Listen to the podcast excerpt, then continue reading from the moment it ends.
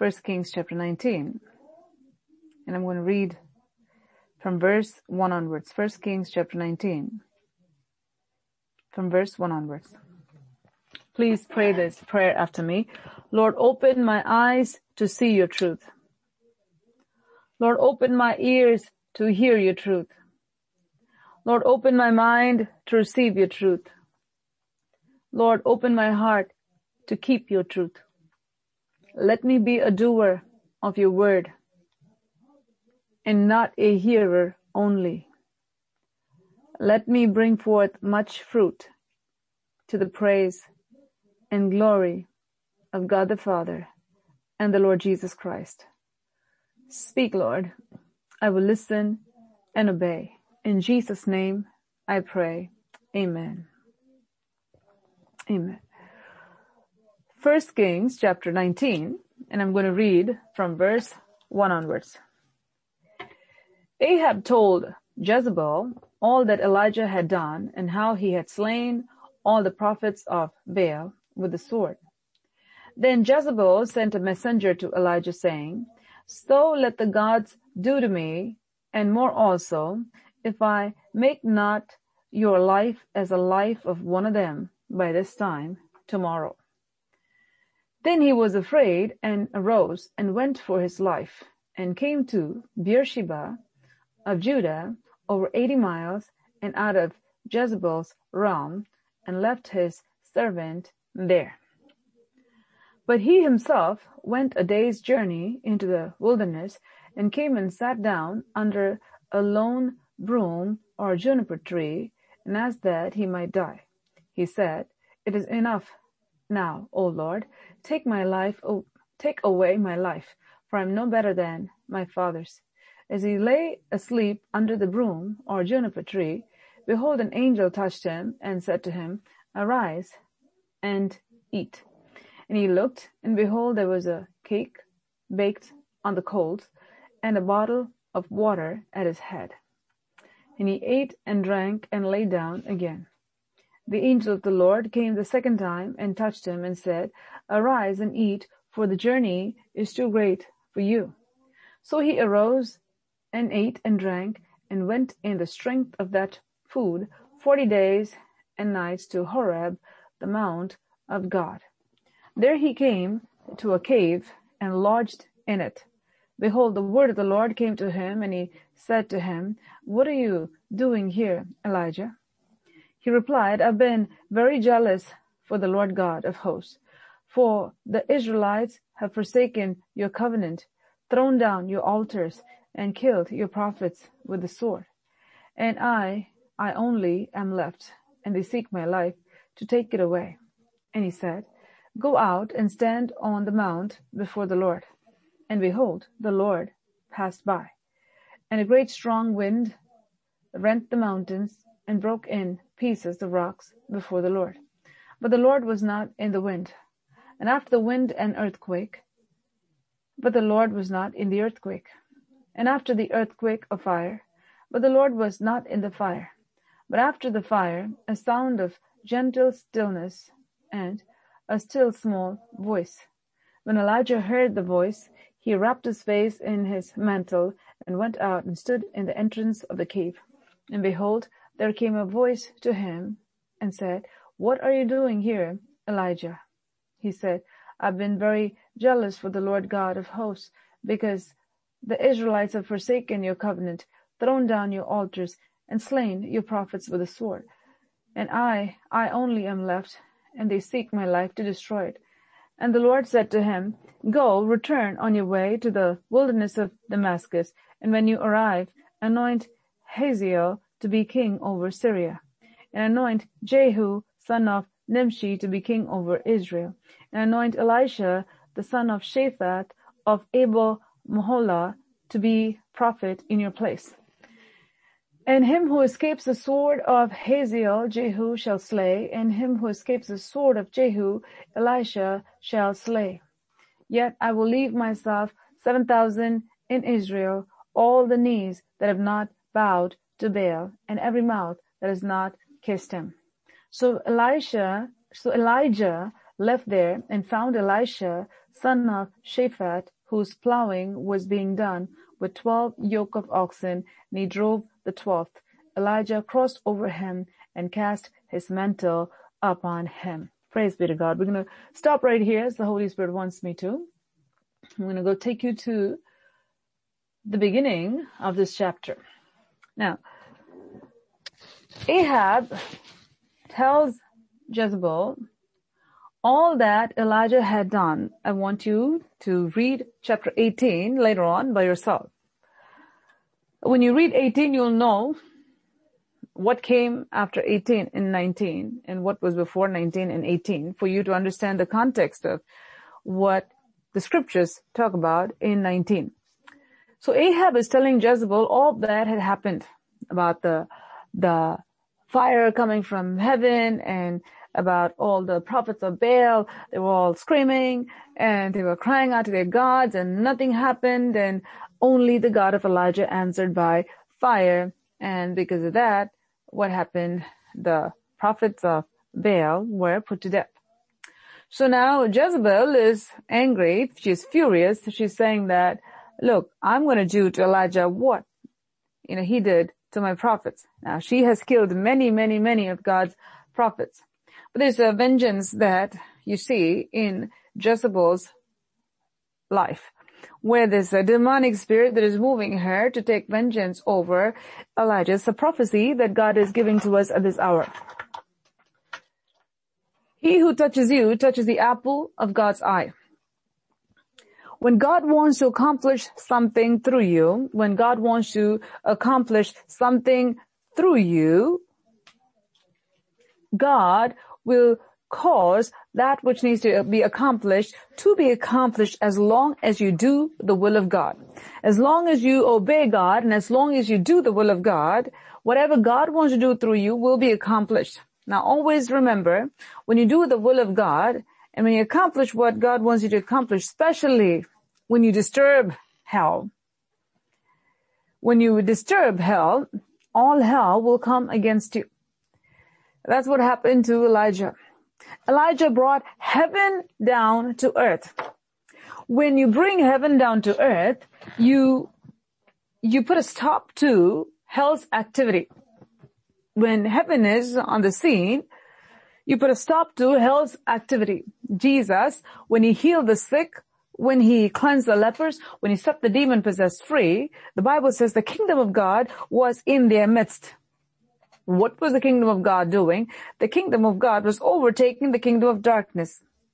The kingdom of God is full of righteousness, peace, and joy in the Holy Spirit. That means there's no sickness, there's no sin, there's no death, and there's no chaos and there's no disorder in the kingdom of God. But in the kingdom of darkness, there's sickness, there's death, and it's sin and chaos and all kinds of things in the kingdom of darkness.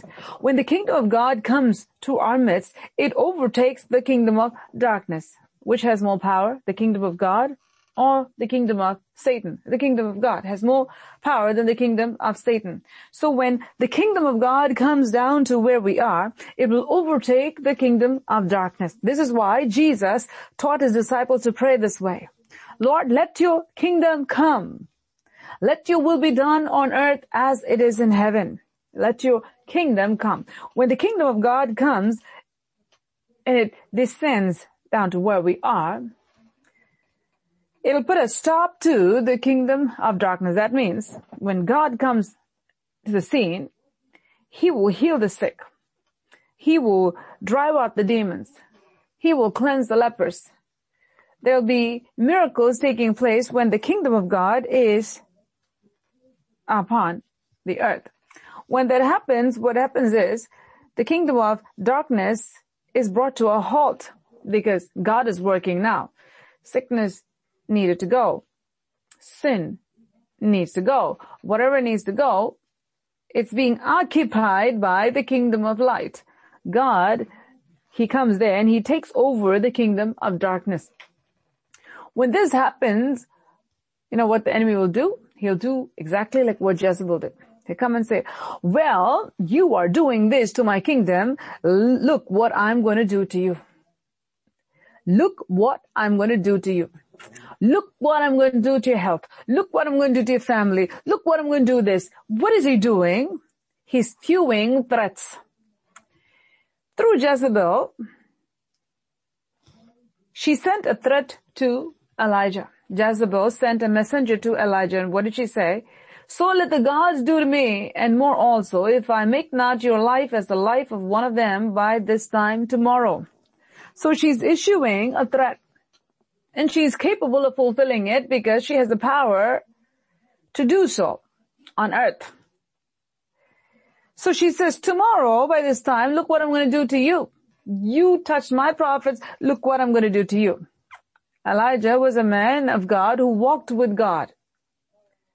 So when you look at Elijah here, the enemy is working through Jezebel and now the enemy wants to take Elijah's life. Enemy, the enemy through Jezebel wanted to take Elijah's life. Because of that, what happened? She planned his death. She planned his death and she is issuing that death sentence through the messenger saying that tomorrow by this time, Elijah, you shall be dead. This is the word of Satan over the life of the man of God. God has given us his word. No weapon that is formed against you shall prosper. So when we are walking with God, and that scripture is for those who serve God, he says this is the heritage of the servants of God. So God gives that assurance that I will protect you, I will be with you, I will prosper you, and no one can touch you. Now Elijah was under God's care the very same Elijah who went to Ahab and who prophesied saying that it's never going to rain until I come and tell you so. The very same Elijah who was on top of Mount Carmel, who brought fire from heaven, who saw God stop the works of the enemy. Now, he's pursued by the enemy. Where the enemy says, I'm going to kill you. I'm going to take your life. Now you look at Elijah. Elijah took off from there because he was afraid and arose and went for his life. You see, Elijah here, he heard this death threat and he knew that this was real, but there's something that is very unique in Elijah because Elijah is a man of God. He will not want to go into the hand of this Baal worshipper. So what is he doing here? Once he heard that death sentence, he removes himself from where he was, then he's going towards God. His direction now turns towards God. He was afraid for his life. That means he took the death sentence very seriously. Now he moves out of where he was. He's moving from there and he's going in a different direction. The Bible says here in verse 4, he himself went a day's journey into the wilderness and came and sat down under a lone broom or juniper tree and asked that he might die. You have to look at this prayer. If you don't have this prayer and if the sentence stops right there, you can say, oh, maybe he was so depressed and, and because of that, you know, he didn't want to live. If you look over here, you see Elijah's prayer here. This woman is after his life and he wants to go as a man of God, the direction that God wants him to go. Now you have suddenly, after doing the will of God, he's facing this opposition here. Because Elijah was a threat to Jezebel, Jezebel is coming after Elijah here. So, you see two things here. One is the enemy's threat, and two is what the threat can do. When Satan says something, it has darkness to it. When Satan speaks, those words are not ordinary words. It's not like someone coming and say, hey, I'm going to kill you tomorrow. when Satan moves a person to say something, it carries darkness. It carries an element of fear. It carries something that is unsettling. It carries the fragrance of death. Now Elijah experienced that. When he heard this death threat from Jezebel, he experienced that fear that came with it because it was from Satan. When God speaks, we feel peace. When Satan speaks, we feel fear. Now, we have to know Elijah's response was very different. Elijah didn't say, well, I'm so afraid that I surrender to you, Jezebel, I'm not going to worship God anymore and I'm so scared of my life that I surrender to you. No, Elijah never did that. Elijah was a prophet of God. But he experienced that fear. Psalmist says in the book of Psalms, what time I'm afraid I will trust in you. When the enemy comes and he says something, it can sometimes accompany an element of fear with it. It doesn't mean that we should give into it. It can carry that element of fear where it can make you feel like there's no way out of this. But it's at that time you turn towards God. It's at that time you turn away from where the enemy is and you change the direction. You start walking towards God. Now you see Elijah here I'm going to read verse 3 again. Then he was afraid and arose and went for his life and came to Beersheba of Judah, 40 over 80 miles and out of Jezebel's realm and left his servant there. Now he had a servant. He's leaving his servant there and he's going out of Jezebel's realm. He's moving out of Jezebel's realm and he's coming to Beersheba of Judah, a direction opposite to where Jezebel was. He walked for a day's journey into the wilderness and came and sat down under a lone broom or juniper tree and asked that he might die. He said, it is enough now, O Lord, take away my life, for I'm no better than my fathers. What is happening with him? What is happening with Elijah? Elijah is moving away from Jezebel's realm and he's going into a different direction where he can go and talk with God. He feels the burden of it. And what is his burden? His burden is, I've done so much for these people. I brought fire from heaven and I've shown the glory of God here. And yet they're not pursuing God. Yet they are only after killing his prophets. What is the point in serving these people? What is the point in showing these people the living God? What is the point in doing all of these things? He felt tired. He said, Lord, I'm ready to come to be with you. I've tried everything, Lord. He felt like a man of God who has done so much, but has not gotten through to these people. The nation has not turned back to God, even though the previous day it was all glorious. Then you see this Jezebel coming after Elijah. He leaves his place of victory. He's moving now after accomplishing such great mighty victory, he's moving now away from where Jezebel was. He's going in the opposite direction to talk to God. We have to understand Elijah was a man led by God. He never moved until God told him to move. He never did a thing without God telling him to do. Now here, when, when Jezebel came and issued that death threat. He had this fear inside of him as to what she's going to do. And going into the hands of the enemy is not a joke. After you killed all the prophets and he's going to get you. And this enemy is a Baal worshiper. He said, I don't want to go into her hands. Let me go to God. He took a different direction there. And he goes to this place, wilderness place. And he sits under this juniper tree and he's talking to God and he's saying, Lord, I'll come to you. My ministry is done. I've completed everything. I brought fire from heaven and these people are not turning towards you. It's not working, Lord. What I'm doing is not working, Lord. Just take me. I'll come to be with you. When he says, I'm no better than my fathers, he's talking about the people who did ministry.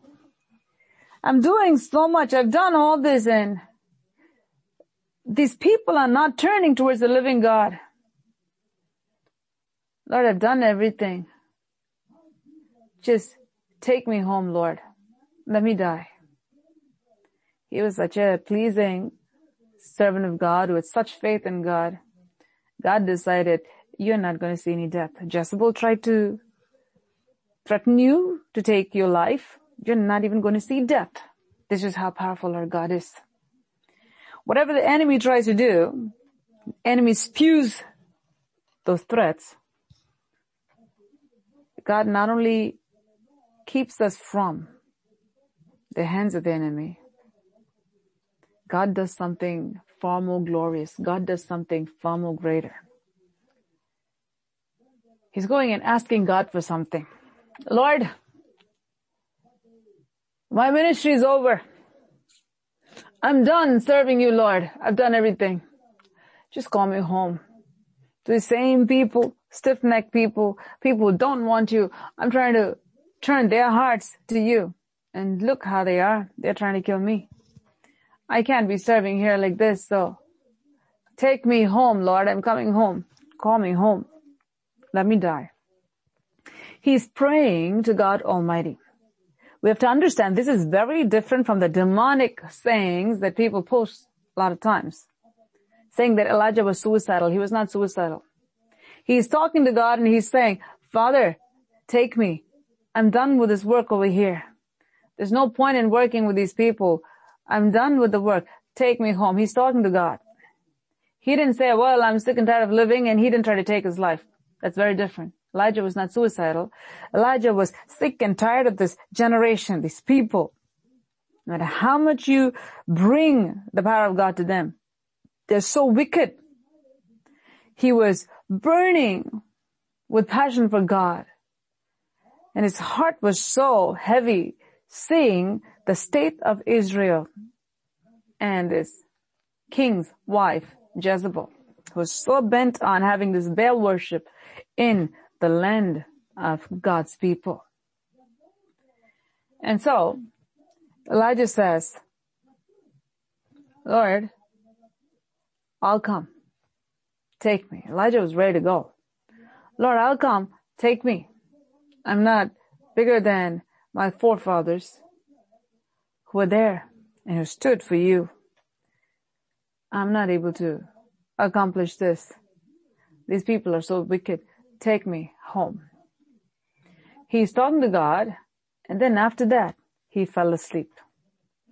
He was not like this anxious, bitter person who was sitting there or fearful person who's saying, I don't know what to do. You know, maybe, um, Jezebel may come looking for me over here. I'm not able to sleep. And he was not like in anxiety. He was not an anxious person. He spoke to God and he told what he felt in his heart to God and he fell asleep. The peace of God was over him. No matter what opposition Elijah faced, there was this peace of God that was over him, that he was able to lay down and sleep. He was tired. He did a lot of ministry. And after a lot of ministry, he had to start walking again. So physically tired, emotionally drained in every way, because when Satan comes against, he'll try to take the life out of you, but God preserves the life of his people. God preserves the life of his servant. And so when he was utterly exhausted, and he came and he spoke to the Lord, he walked to the other direction, so he walked one day's worth of walking, imagine how tired he must have been. He comes and he talks to God and he goes to sleep. That kind of relationship he had. He knew who God was and he would talk and he knew that God heard it and he went to sleep. This is how we must be. When we pray, we must believe that God is right there. The Bible says He is a rewarder of them that diligently seek Him. When God comes and God speaks to us, we must listen. And when we need to talk to God, we must listen too. A lot of times, half the time people don't know what they're praying. They just ramble and they don't even remember what they pray. We must be people who know what we are praying. We need to ask God. We need to thank God. We need to praise Him. We need to know what we are praying. Elijah talked to God. God heard it. And God said, I'll give you more than you ask imagine. You're not going to die. You have a lot more work to do, Elijah. So Elijah's request was granted in a different way, in a glorious way. Without dying, he went to be with God because he pleased God so much. Now you look at Elijah, he's so exhausted. He did so much for God. And now the enemy is after him. A lot of times, a lot of supernatural revelations and supernatural encounters take place when the enemy is allowed to relentlessly pursue his people and they're faithful to God. Because Elijah was so faithful to God, after Elijah told God, Lord, I'm just so tired of these people. They don't even want you anymore. And no matter how many times I do these things, they're after me to kill me. They don't want your word. They don't want me. I'll just come to you, Lord. And then he goes to sleep. As he was sleeping, God sent an angel with food and with water. The angel comes and he gives Elijah food. You see here, verse 5 and 5. As he lay asleep under the broom or juniper tree, behold, an angel touched him and said to him, arise and eat. You see the love of God. You see how much God cares. You see how much God cares. He cares for his servant who laid down his life, who went to the mountaintop and stood alone and brought fire from heaven. And God is seeing all of that. Now when he walked away from Jezebel and came to a place here, and he's so exhausted physically and in every way, God didn't say, well, you need sleep and after you get up, I'll have a talk with you. No. God saw how tired he was. God didn't send the ravens now to bring food. God said, oh no. My son, you've accomplished so much for me. You've accomplished so much for me. I'm not going to send a raven for you now. I'm going to send an angel for you now. And he sent an angel with food and with drink. So the angel comes and the angel didn't come and leave it somewhere and just disappear. Let him get up when he wants to. Let him eat when he wants to. No. Now have you seen babies? Newborn especially? When they're born. A lot of them they'll sleep and sleep and sleep. Sometimes as they're feeding they'll sleep and you'll have to like twirl the ear a little bit or touch their feet a little bit to wake them up so that they can drink so they can get their food. That's because the mother cares for the child. Shouldn't say, okay, let him sleep for the next 24 hours. No.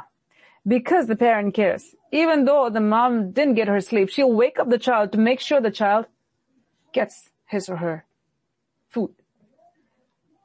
God is the best parent when he saw Elijah sleeping, we don't know how long he slept. He was so tired. He was out. He sent an angel and the angel comes and he taps him. That's the love of God. He taps him. He just didn't leave the food. And he just didn't go. He came and gave the food. He wanted him to eat while the food is hot, I believe. He just didn't leave it, let it go stale. Let him get up after another five more hours. No. He brought it fresh from heaven. He gave it to him and he made sure he got up and he, he ate while it's fresh from heaven. This is who our God is. Such a loving God Such a caring God. He cares about your food. God fulfills the desires of those who fear Him. In His time, He'll fulfill every desire that is good. God will give it.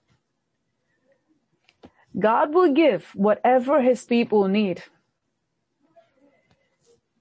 He knows how to clothe the flowers of the field and He says, I'll clothe you better than that. That's how much He loves us. I'll give you what you need. The Bible says He feeds His people with the finest of wheat, not with any wheat, but the finest of wheat and the best honey from the rock. This is who our God is. Our God is so caring. Our God is so loving. He knows what you need.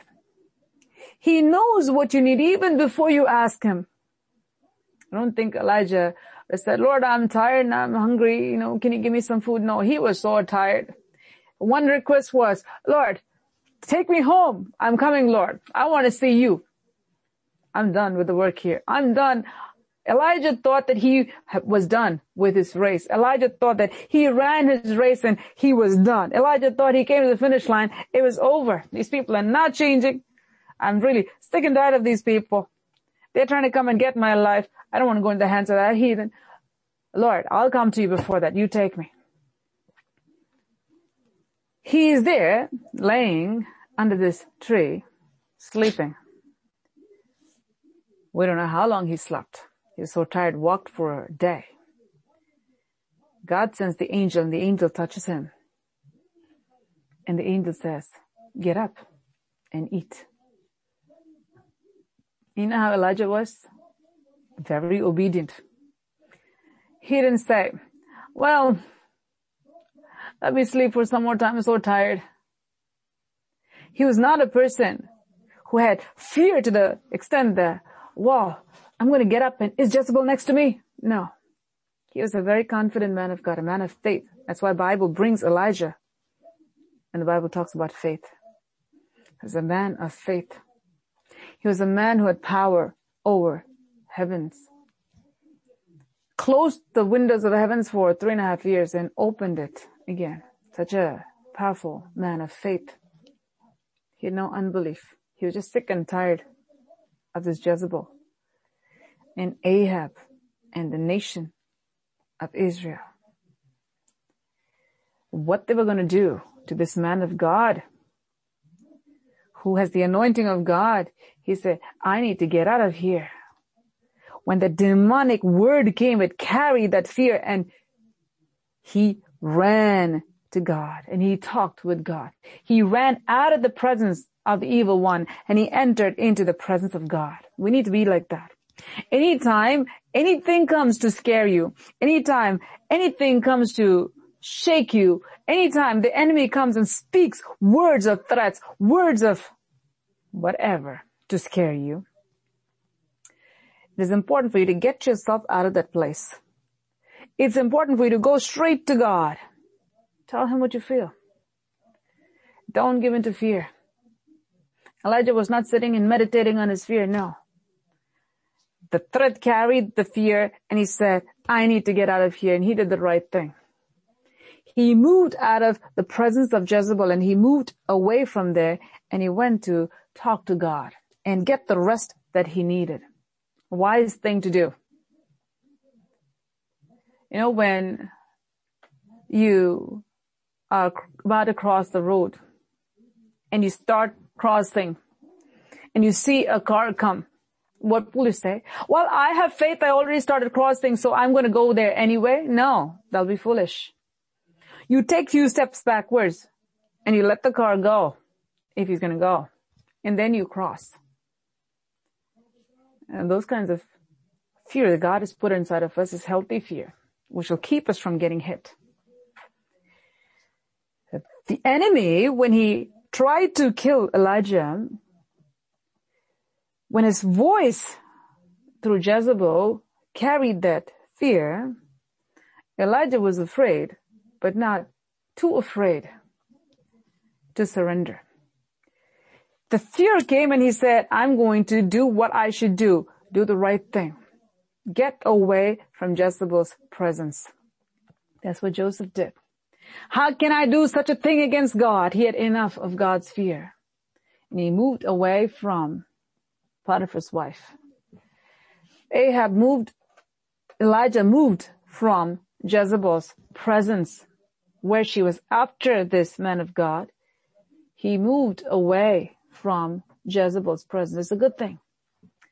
The Bible says when they tried to throw Jesus off of the cliff, Jesus passed by them. And at certain times when he knew that they were trying to get him, he removed himself from certain places. Those are good things. Because that was not his time. And he knew that he shouldn't be there. Elijah removed himself from the place where Jezebel was. He moved himself out and went to a place where he can pray. He talked to God and he rested. He didn't stay in a place where the enemy would torment him more because that's not the place he should be. Anytime the enemy tries to bring any kind of threats, it is important for you to remove yourself from the presence of the enemy. Take yourself to the presence of God and talk to God. Talk to God. And once you talk, you know what you should do? Rest well. That's what faith is. That's what Elijah did. He went from where he was when he heard that voice of the enemy, that threat came and that fear came. He said, I'm leaving here. And he walked away from Jezebel's presence and he walked to where he needed to lay down and rest. He talked to God and he gave his cares to God and he just laid down and he went to sleep. The Bible says this. When you cast your cares upon him, when you lay your supplications and petitions to God, the peace of God comes and what happens? You rest after that. You just go right to sleep. He's sleeping. God sends an angel to him. He's so important. Elijah was so important. God sent an angel to him to strengthen him. The angel comes and gives him food. And the angel comes and gives them drink. Very different from what people who are filled with demonic spirits many times portray this great man of God to be. He wasn't scared and he wasn't nervous and he wasn't just afraid and suicidal. It's very demonic. This great man of God should not speak wrong of his character. Such a giant in faith. So this man of God came and he lay down and God is sending an angel. Not to tell him, wow, Elijah, you shouldn't have been here. You should have been there. Don't you have faith? You should have stayed where Jezebel was. No, no, because Elijah didn't do anything wrong. Elijah did the right thing, moved because he had the Spirit of God inside of him. When that fear came, the Spirit of God moved him out of there. He had the wisdom to move out of there and come to where he needed to be. He was exactly where God wanted to be, where, which was the will of God, where it was the will of God. So he's sleeping within the will of God and God is so pleased with him. He's sending an angel there to strengthen him, to give him the food that he needs, physical strength. He walked that long and he gave him the food for him to eat, gave him the drink for him. And not only that, like a mother would wake up the child, God's love through that angel of God, the minister of God, the servant of God. Angels are ministering servants of God Almighty to carry the power of God and the word of God. He's coming, giving the food and giving the water and he's tapping Elijah. Time to eat. And Elijah gets up. Elijah was such an obedient man of God. He didn't say, some more time. I don't feel like eating. I'm so depressed. That was not Elijah. Elijah was not depressed. It's wrong to say false things about biblical characters. God will come and stand for them. You know, we saw this um, a few days ago, how when Aaron and Miriam were talking, they were talking by themselves in their house. They were talking about Moses. They were saying that Moses shouldn't have done this, Moses shouldn't have married this Ethiopian woman and this and that. They're talking bad about him. Moses was not even there. Because the Bible says they were talking about him, not to him. Moses was not there. Both of them were talking with each other about Moses and guess who heard it? God heard it because it was about his servant Moses they are talking. God got really angry and God came and punished Miriam. The fear of God came upon Aaron and pleaded with Moses.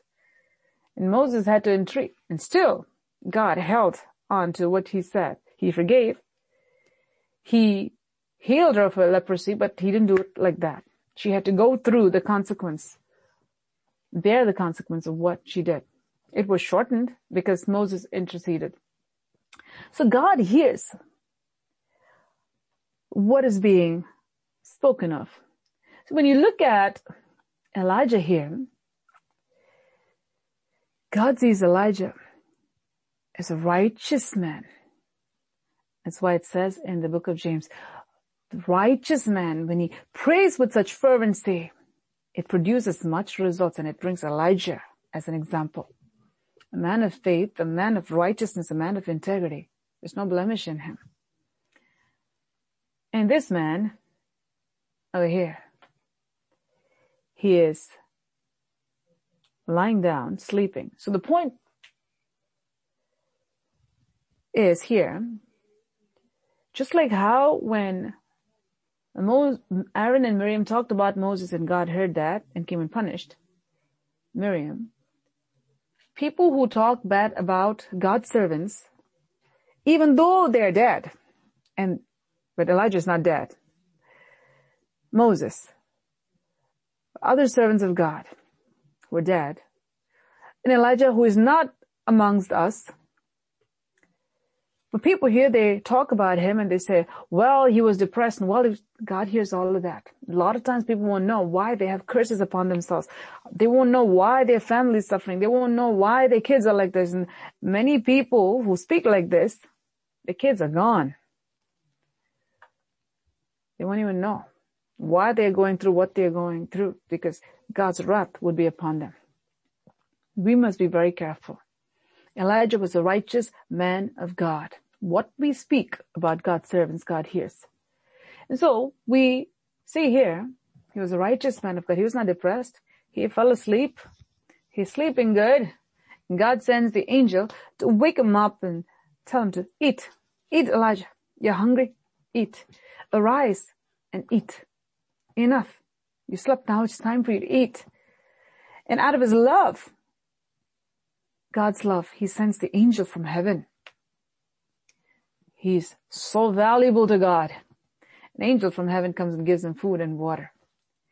Now, verse 6 says, He looked and behold, there was a cake baked on the coals and a bottle of water at his head. Nice hot food. And he ate and drank and lay down again. He was so tired. Poor Elijah. He walked for that long. He was so tired. He didn't say, well, I ate now. I can't stay here because Jezebel may come looking for me. Let me go and see where I can hide now. He was at peace. He lay down again and he fell asleep. He talked to God already. He told him what he wanted to tell and he knew that. He heard it and God is responsible for his life. He was no more afraid. He didn't care after that what was going to happen because he knew his father cared for him. So the angel of the Lord came the second time and touched him and said, arise and eat, for the journey is too great for you. Now the second time, the food that the angel is bringing is different from the food that he brought the first time. The first time, the food was given for him to eat so that he can go and rest again. So God saw how much rest Elijah needed. It's important for us to know God cares about your food. God cares about your sleep. God cares about what your body needs because we're human beings. God knows that we need rest. God knows that we need food. God knows that we need clothing. God knows that we need to pay our bills. God knows our needs. God cares about us. When we are about His business, He will take care of everything that pertains to us. Now, the first time was given for Him to eat and rest. That's for His body to get strengthened. He needed food. God didn't say, well, fast. No. When it's time to eat, eat. Eat good. good food, hot food. God sent an angel to give him. You know how good our God is? When God does something, to each person it's very unique. The way he does for his people is very unique. He just didn't say, well, I sent manna from heaven, so I'm going to send, send you manna from heaven. And he didn't get up in a whole pile of flakes all over him. No. It didn't happen that way. The food that God gave Elijah is different. Even when the ravens carried, it was different. When the angels brought, it was different. He was so important to God. See, if we want to be important to one person, it should be God.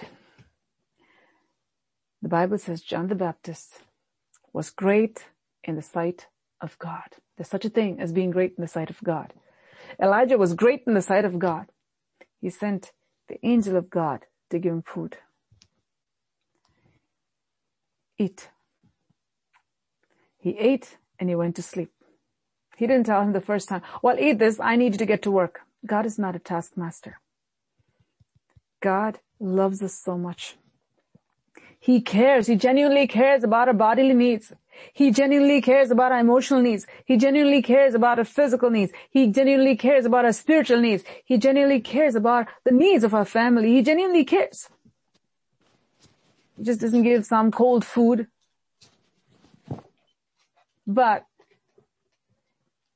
he makes sure he gives us good food, good warm food. That's our loving goddess. Second time, the angel comes. After he slept good, the angel comes in the second time. Now he gives him food. Read this, verse 7.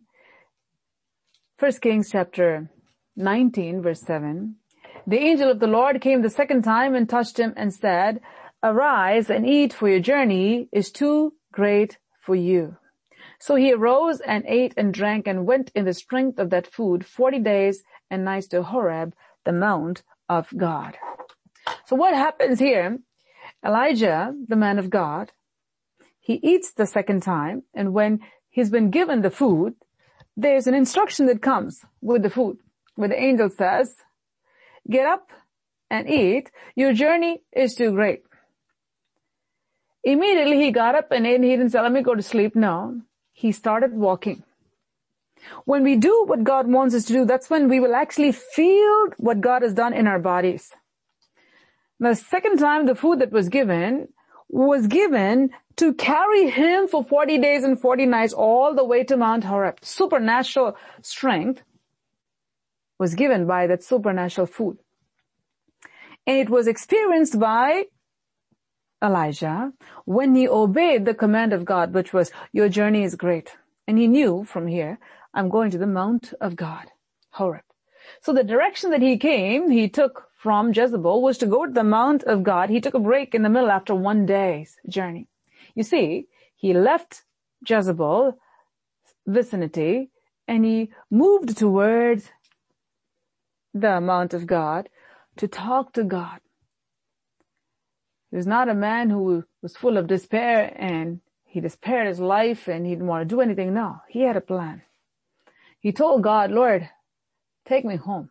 Like Apostle Paul says, I'd rather go to be with God, but because I'm here, I'm more useful for you. That's the reason I'm here, but I really want to be with God. And Elijah was like that. He felt, if I'm not useful for the people here, why am I even here? Lord, I'll come and be with you. My work is over. I did whatever I had to do. Well, the final thing is bring fire from heaven and what more can I do to these people? A great man of God. God cared for him. The second time when the food came and instruction came for him, he ate the food and he began walking. He heard the command of God. Once he heard the command of God, he didn't say, well, let me sleep some more time. No, he started walking towards Mount Horeb. Your journey is too long. Now he has to find out from God, what does God want me to do next? This is what the situation is. But what does he want me to do next? He's a man of faith. Once he heard that your journey is too long, he knew that God had a plan. That his time on earth is not over, even though he said, Lord, take me. He never said that again. He didn't say, Lord, take me, take me, take me. But no. He only said what was happening there. So now you see here, the food that he ate carried him for 40 days and 40 nights to Horeb, the mount of God. One meal from heaven can sustain you physically. That's why Jesus said, he quoted the scripture from the Old Testament, man shall not live by bread alone, but by every word that proceeds out of the mouth of God. God's word is so powerful. It can carry you physically. It can carry you spiritually. It can do wonders in your life. It can heal you. It can deliver you. It can supply all your needs according to his riches and glory by Christ Jesus. God provided supernaturally for Elijah. God can do the same for you. The Bible says, he who serves me, him, him will my father honor. Those who serve God, God himself will honor. God honored Elijah. Heaven came and provided for him and what heaven gave empowered him for his work ahead. 40 days and 40 nights he walked with the strength of God's divine provision. It's very beautiful. As God is speaking to us, it takes us right back to our Sunday prophecy that God gave. Whatever we need to do for the work of the Lord, it shall be provided. Supernaturally, it shall be provided. When it's provided by God, it carries that supernatural power of God. It's not like any earthly food. Very different. The power of God, the provision of God carries the power of God that takes us to doing the will of God. Until we reach there, that power sustains. Until we go where we need to go, that power of God carries us through. Now, he came to a cave and lodged in it. And behold, the word of the Lord came to him and he said to him, what are you doing here, Elijah? He wanted to hear from Elijah. I know you came to talk to me. What do you want to talk, Elijah? What are you here for? This is who our God is. He cares about us. Our God is a God who talks to us. If you're taking notes, write this down. Our God is a living God who talks to us. He cares about us. He says, what are you here for, Elijah? As if he doesn't know. He knows, but he wants to hear from us. He knows our thoughts. He knows why we even came. He knows everything, just like how we heard Sunday. All your thoughts God knew and God spoke because He cares. He loves you. So He talked to you. God talked to Elijah. Why are you here, Elijah? What are you doing here? And he replied, I've been very zealous for the Lord God of hosts, for the Israelites have forsaken your covenant, thrown down your altars, and killed your prophets with the sword. And I, I only am left, and they seek my life to take it away. That's all he said. You don't hear him just, you, you don't hear him say over here, wow, Lord, take my life. No. He didn't say that because he heard from the angel that you have a long way to go. So he's just saying what Jezebel wants to do.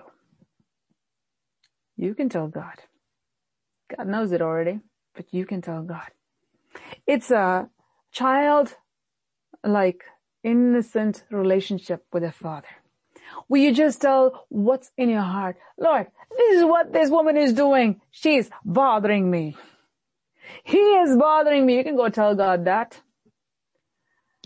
And God will be there to tell you what you need to do. Elijah is telling, Lord, I've been zealously. I've been doing all these things and this woman is trying to kill me now. And so much I've done, Lord, and these people have no regard for your word. These people have done all these things and only I'm left your servant and this is what they're even trying to do to me. Everything is connected with God, you see. It's not about Elijah. It's about God. It's about his prophets. It's about him being one among his prophets. So he was the prophet among all prophets. Now God says you have to hear this. God didn't talk anything about Jezebel. Verse 11, and he said, go out and stand on that mount before the Lord. And behold, the Lord passed by and a great strong wind rent God is saying this. He's saying, go and stand over there. He heard the voice of God. God is going to come. He says, I'm going to talk, I'm going to come actually there. Go and stand there. And so when he did, the Lord is passing by and a great strong wind rent the mountains and broke in pieces the rocks before the Lord. But the Lord was not in the wind. And after the wind, an earthquake, but the Lord was not in the earthquake. So you have all these things happening because God Almighty is coming down. You see a huge wind and you see the earthquake. All these things are happening before. And after the earthquake, a fire, but the Lord was not in the fire. And after the fire, a sound of gentle, still, small voice. You don't see Elijah saying that, oh, well, earthquakes, I am perishing and no, I am doomed and no. He's very confident because God told him he's going to talk to him. Even the earthquake, everything is happening, his eyes are on God. God is going to talk to him. He said he's going to come and he's waiting for God. That's all we need to be. No matter what happens, our focus should be on God. Our focus should be on God. He was still waiting. When Elijah heard the voice, he wrapped his face in his mantle and went out and stood in the entrance of the cave. Look at the, look at the desire he had. With all of that, he knew the glory of God is that when he heard that voice, he knew this is the voice I'm used to. This is my God. This is my God. A God of love. When he talks to those whom he loves, it's a gentle, tender, sweet voice. God spoke to Elijah and he knew this is the voice, this is my God. And immediately he wrapped himself and he went out because he knew this is his God. God is speaking. And God is asking the same thing again. What are you doing here, Elijah? It's very interesting to see. God is asking the same question. He's saying the same answer. A loving father. Asking in a loving way. And Elijah is like a little child full of faith saying the same thing to him because that was the real problem. He was a man of God. When I say man of God, he was a mature prophet of God. He's stating the problem before his Lord and his God whom he serves. He said, I've been very zealous for the Lord God of hosts because the Israelites have forsaken your covenant, thrown down your altars and slain your prophets with the sword. And I, I only am left and they seek my life to destroy it. And the Lord said to him, Go, return on your way to the wilderness of Damascus, and when you arrive, anoint Hazael to be king over Syria. No talk about Jezebel. God says, this is the work I have for you. I see. God didn't even talk anything about Jezebel. You know what? She can't do anything. And Elijah didn't ask about that. After God said, well, you need to go to Damascus and you need to do this. And he didn't say, well, what's going to happen to Jezebel, Lord? Will she come after me? And are you going to destroy her? Nothing. If it doesn't concern God, it doesn't concern you. Elijah didn't worry about it at all. He told God this and God didn't bother with it. He didn't bother with it after that. When God told him, this is what you're going to do, Elijah, and that's all mattered to him. We need to be just like that. We need to be people of God who are rooted and grounded in His Word. Have no fear whatsoever. When the enemy tries to scare you, it is very important. You leave the place of the enemy and go straight to God. Where God can strengthen you. Where God can speak to you. Where God can give you the power to do what He has called you to do. That's all matters to us. Not what the devil does, but what God does. Our focus has to be all that God wants to do in our lives and wants to do through our lives. Then you see God says, anoint Jehu and then anoint Elisha. And now God says over here, I will leave myself 7,000 in Israel, all the knees that have not bowed to Baal and every mouth that has not kissed him. So Elijah left there and found Elisha, son of Shaphat, whose plowing was being done with twelve yoke of oxen, and he drove the twelfth. Elijah crossed over him and cast his mantle upon him. What a glorious thing. God is telling Elijah here, you're going to anoint Elisha to be your successor. And Elijah is going. He's not asking God, so what's going to happen to me? Is Jezebel going to, no, no. He stuck with what God told him to. And then there came a point after that where God told him that he's never going to see death. He's going to take him up. It's important to trust God. When God doesn't speak about something, don't be sitting obsessed with it. When God doesn't tell you about something, know that it's not important to Him. If it's not important to Him, it's not important to you.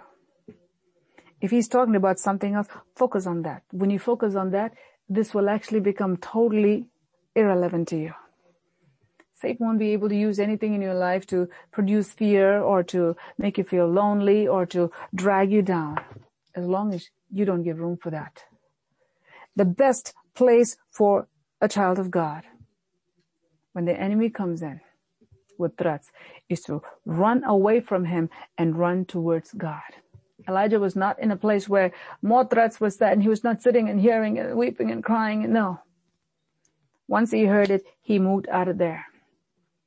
Never stay in the place of depression. Never stay in the place of anxiety. Never stay in the place of the enemy coming and haunting you with anything. Don't give room for that. Move out of that zone. Move out of that zone. Go to God and speak to God. When you talk to God, God will talk to you. When He talks to you, you will feel that strength. Come to the presence of God. Come to the house of God. As you come to His presence, the Spirit of God will just strengthen you. With that strength, you'll be able to go a long distance. You'll be able to hear God. You'll be able to do what God wants you to do. As we close our eyes and look to the Lord this night, may this word that God has spoken go deep within your spirits. No matter what the enemy may try to do, he has no power over you. As long as you don't give power to the enemy, the enemy won't have any power over you. Yes, the threats may appear real, but it's not because your life is in the hands of God Almighty. Your future is in the hands of God Almighty. And God has a plan for you. God has something glorious planned for you. God wants to take in his hands and use you all the more. You have a long way to go. You have a long way to go. And you have greater things to accomplish for God Almighty. Don't listen to the voice of Jezebel. Don't listen to the voice of the enemy. Don't give room to the voice of Lucifer. Don't give room to the enemy that tries to kill the work of God in your life. Don't give room to depression. Don't give room to loneliness. Don't give room to fear. Don't give room to anxiety. Don't give room to anger because you have a long way to go. You have more work for God that you need to do that God wants to do through you. Run to the presence of God. Run to the presence of God. Let the Lord feed you with his food. Let the Lord give you his drink. Let the Lord strengthen you so that you can serve him. Hallelujah. Thank you, Jesus. Thank you, Jesus. Thank you, Jesus. There's joy in the presence of the King. Hallelujah. Hallelujah. Our God is a God of love.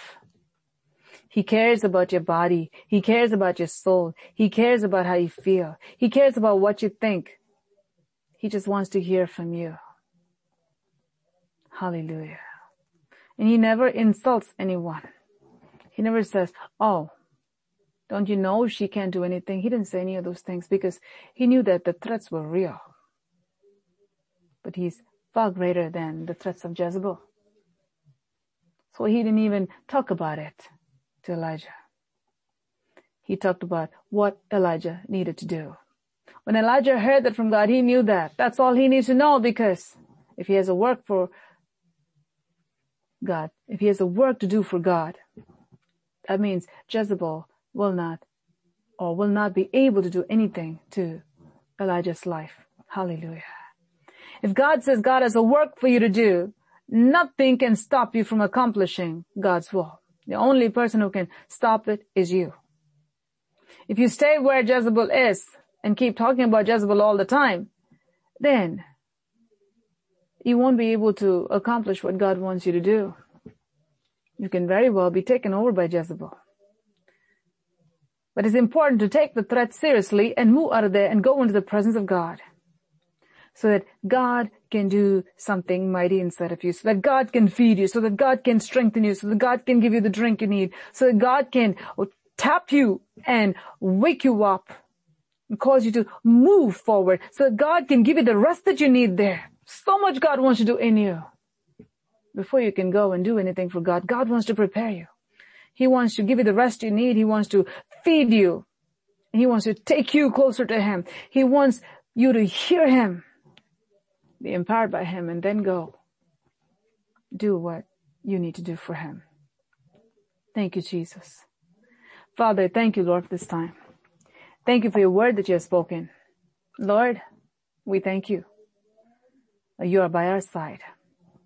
We thank you, Jesus. A thousand may fall at our side and ten thousand at our right hand, but it shall not come near us. Thank you, Lord. You're so caring. You're so loving. Oh, Jesus. You know everything about us. You know everything about us. Yet, Lord, you want to hear from us. You're the only one, Father. You're the only one who can be so understanding, who can be so caring who can impart life and strength into us. Oh Lord, we thank you. We thank you. We thank you, Jesus. I pray may this word impart strength into your people, Father, that they may receive everything that you have for them as they meditate on this word that you're giving, oh Father. That they may never be where fear is. May they never be where Jezebel is. May they move out of that place and move to where God is. May they have conversations with you. May they rest in your presence. Lord, may they rest in your presence. May they be fed by you, nourished by you, Father. May they move away from where the enemy is and move where God is. Hallelujah. Move to where God is. Thank you, Jesus. Thank you, Jesus. Thank you, Jesus. Thank you, Father. Continue to bless your people, Father. Thank you, Lord. Thank you, Lord. Thank you, Jesus. Thank you, Jesus. As your servant standing in the presence of God, before the throne of God, according to the power and authority given to me by the Almighty God, and bless your people with all your blessings, all the blessings of God, they may be firm in the ways of the living God, that they may understand the love of God all the more, that they may experience the love of God all the more, that they may move from where torment is. They may move away from where torment is. They may move away from where threats are. They may move away from where the enemy is. Move to where God is. Rest in your presence. Talk to you. Be strengthened by you, Father. Lord, may they do whatever it takes to be in the presence of God so that you can do great and mighty things in their lives. And thank you for doing this. In Jesus' name, I pray. Amen. Amen.